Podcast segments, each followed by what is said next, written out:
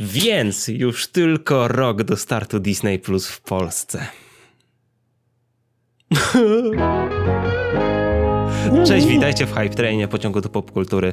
Ja jestem Jacek i ze mną jest dzisiaj tradycyjnie Radek. I witamy was w omówieniu finalnego odcinka Star Wars The Bad Batch, Parszywa Zgraja. I tak, wczoraj mieliśmy disneyowskie earnings call, na którym się dowiedzieliśmy, że Disney Plus w Polsce wystartuje jednak dopiero w lato 2022. I w tamtym tygodniu mówiliśmy o tym, że drugi sezon Parszywej Zgrai pojawi się w następnym roku. I teraz jesteśmy na etapie, że w sumie nie wiadomo, czy ten drugi sezon pojawi się przed czy po starcie Disney Plus w Polsce, a byliśmy już prawie pewni, że Disney Plus będzie przed. No cóż. A, teraz to ciężko powiedzieć, też trudno powiedzieć, czy będziemy na to czekać właśnie te mniej niż rok, czy dostaniemy to, nie wiem, bo możemy dostać drugi sezon dopiero na jesień przyszłego roku.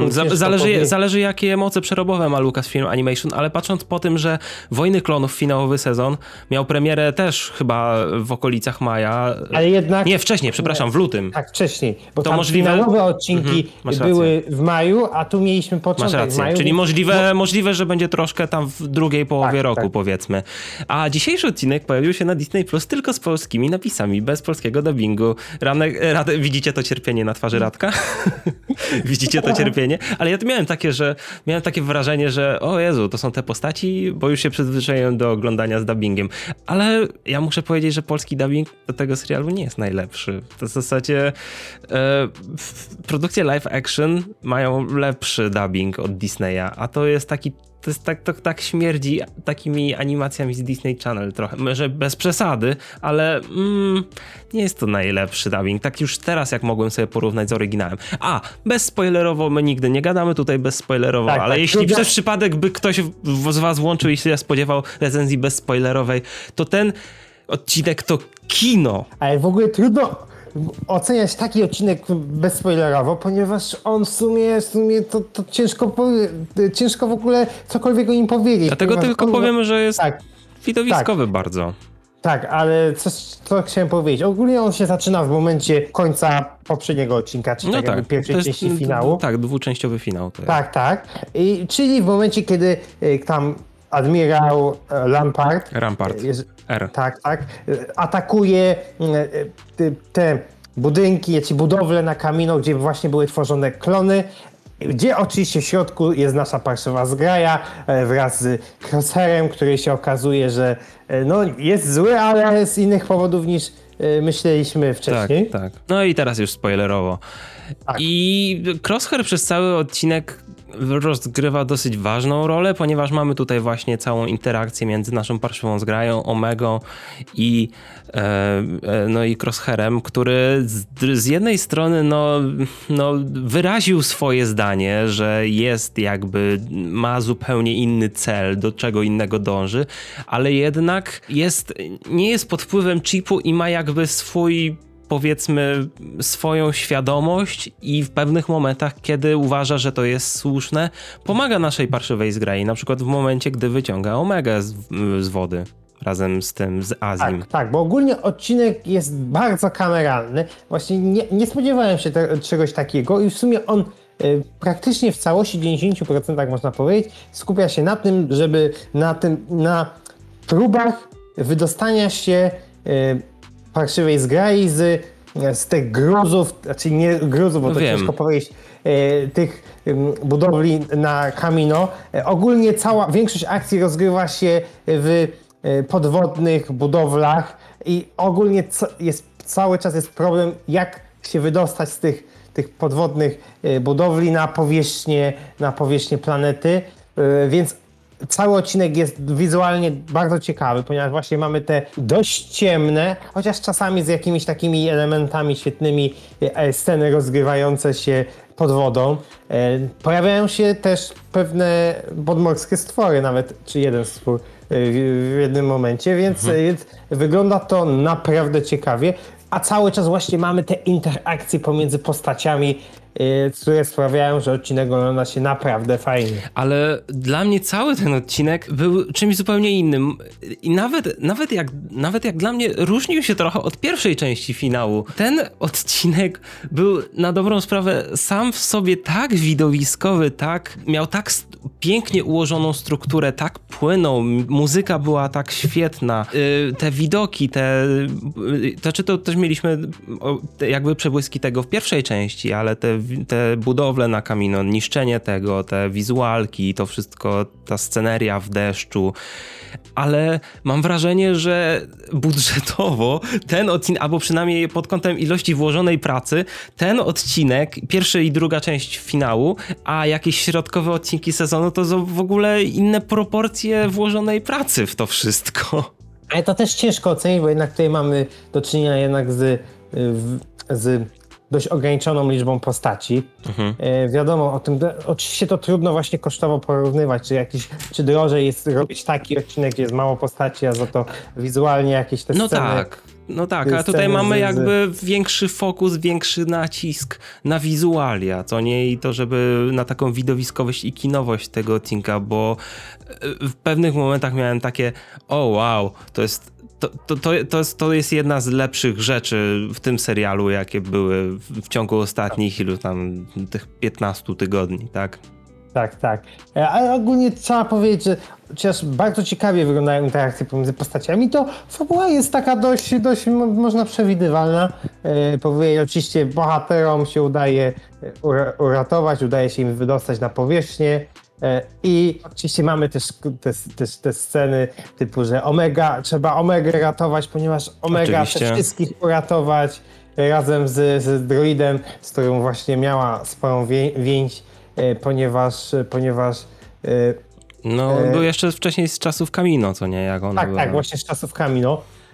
I mamy też oczywiście nacisk też położony na Crosshaira, który jest właśnie cały czas przedstawiany jako taka bardzo niejednoznaczna postać, ponieważ z jednej strony on jest przywiązany do Imperium, ale z drugiej jednak on się martwi o bohaterów, o Omegę, co sprawia, że w przyszłości może ten wątek być dość ciekawie kontynuowany. Jakoś w krytycznych momentach postanawia zawsze zrobić to, co jest słuszne w tej sytuacji. I to jest właśnie ciekawe i tak jak mówisz, to chyba będzie rozwijane w drugim sezonie, bo nawet ostatnia scena, w której jakby nasza Parszywa Zgraja odlatuje, zostawia Crosshaira na Kamino, na tej powierzchni. Właśnie oni go zostawili i teraz radź sobie sam. No, to jest Crosshair, on sobie poradzi. Nie, no to pewnie imperialni tam zaraz ogarną, ale to jest właśnie ciekawe do ogarnięcia, jak to może się rozegrać w przyszłości, ponieważ to nie jest tak, nie mamy pewności, czy Crosshair nie ma jakichś wątpliwości, czy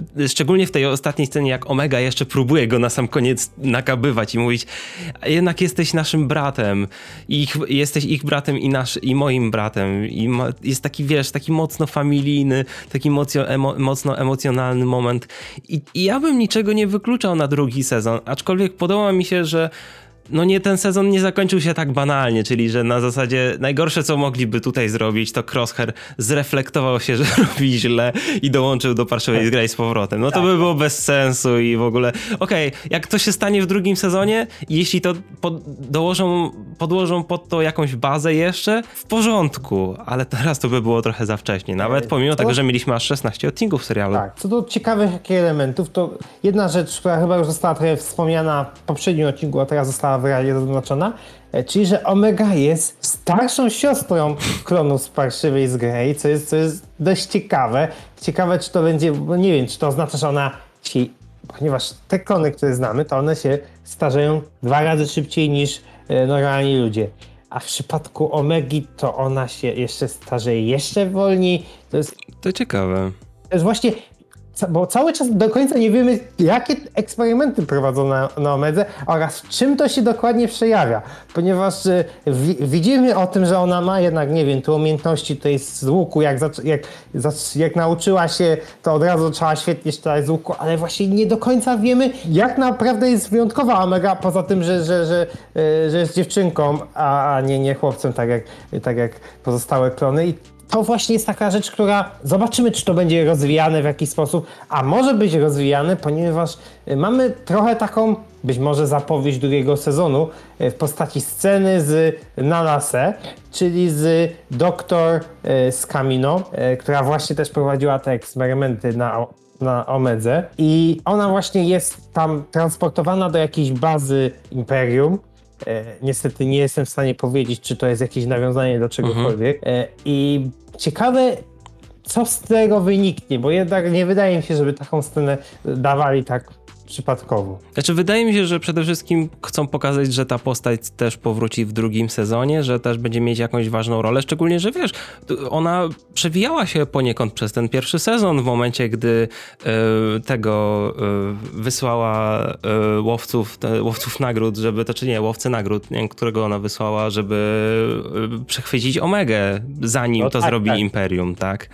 Więc to też jest bardzo ciekawe. Znaczy ona będzie taką szarą eminencją tego serialu. W sumie ona w pierwszym odcinku spowodowała, że Omega w ogóle wyruszyła razem z Parszywą Zgrają, więc to jest wbrew pozorom bardzo istotna postać w kontekście całego serialu.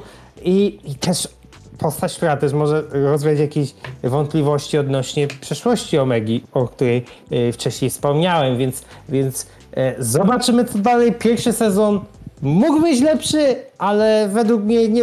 Czy oglądało tobie się źle? Nie. Jakby w najgorszych momentach ten serial był taki spoko odcinek, taka przygoda taka sobie, po prostu historia, jedna wykonana misja. Ale ogólnie serial był całkiem spójny. Zakończył się ciekawie, powiedziałbym. Doprowadził pewne wątki do końca, wyjaśnił nam troszkę relacji między właśnie Parszywą Zgrają a Crosshairem, wyjaśnił nam trochę motywacji Crosshaira, nie do końca zostawił nam też trochę furtkę na drugi sezon, ale ja jestem całkiem zadowolony po tych 16 odcinkach. No i też mogę się w sumie z większością twoich słów podpisać. Może trudno właśnie powiedzieć, w jaką stronę na przykład pójdą inne wątki, które mieliśmy zarysowane w tym pierwszym sezonie. Dobrze, to wszystko w tym odcinku. Dziękujemy wam, że oglądaliście nasze odcinki z recenzją tego serialu. Dlatego, jeśli jeszcze nie zrobiliście tego, to zasubskrybujcie nas i dajcie łapkę w górę pod tą recenzją, jeśli wam się podobały nasze omówienia. A jeśli nie widzieliście poprzednich odcinków, zawsze możecie wrócić i je nadrobić. Zrobię jakąś playlistę później, żebyście mogli je obejrzeć. Zerknijcie też na grupę Disney Plus Polska, gdzie zawsze znajdziecie najnowsze informacje o Disney Plus. Oczywiście, jak już mówiliśmy kilka razy, będziemy musieli jeszcze trochę poczekać na start w Polsce, ale nie zmienia to faktu, że kolejne gwiezdnowojenne seriale będą pojawiać się już wkrótce na Disney Plus, a kolejną produkcją jest już Star Wars Visions, czyli anime rozgrywające się w różnych epokach, w różnych miejscach ze świata. Tak, a w następnej kolejności live action serial Star Wars Andor, później Obi-Wan, zobaczymy jak to będzie wyglądać. Księga Boby Feta jeszcze. Księga Boby Feta jeszcze w tym roku, zapomniałem. Będzie się działo. Na Disney Plus Polska. Pamiętajcie, żeby wejść. Pamiętajcie, żeby też wpaść na naszego Discorda. Linki do wszystkiego znajdziecie w opisie. Trzymajcie się i widzimy się w kolejnym odcinku. Na razie. Cześć.